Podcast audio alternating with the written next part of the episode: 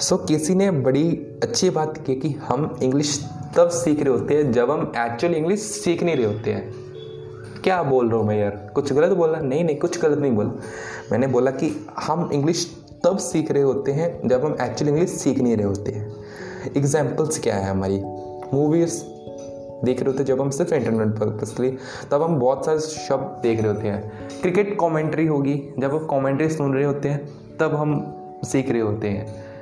और रही बात फाइनल जब हम कोई होल्डिंग पढ़ते हैं, कोई इंस्टाग्राम पर मीम पढ़ते हैं, कोई कैप्शन पढ़ते हैं, कोई पोस्ट अच्छे से देख रहते हैं, तब हम इंग्लिश सीख रहे होते हैं गाइस तो इसलिए मैं कहता हूँ कि आप अपने माइंड को ओपन रखो.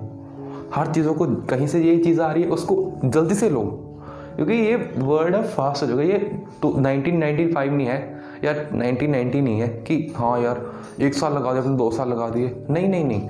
अब आपको मल्टीपर्पज़ चीज़ें करनी पड़ेंगी। करनी पड़ेंगी, करनी कंपलसरी है। इट इज़ नेसेसरी आप ये सीखना, कोई ऑप्शन नहीं रही आपको कंपल्सरी सीखना पड़ेगा ही। सो रही बात, कैसे सीख सकते हो? बहुत सारी ऑडियोज़ हैं यूट्यूब पर है।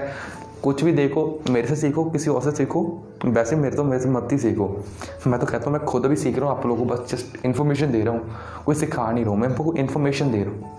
सो so, ये बातें ध्यान में रखो। Thank you so much guys and don't forget to follow me on एंको dot F M Spotify कहीं पर भी आप सुन रहे हो।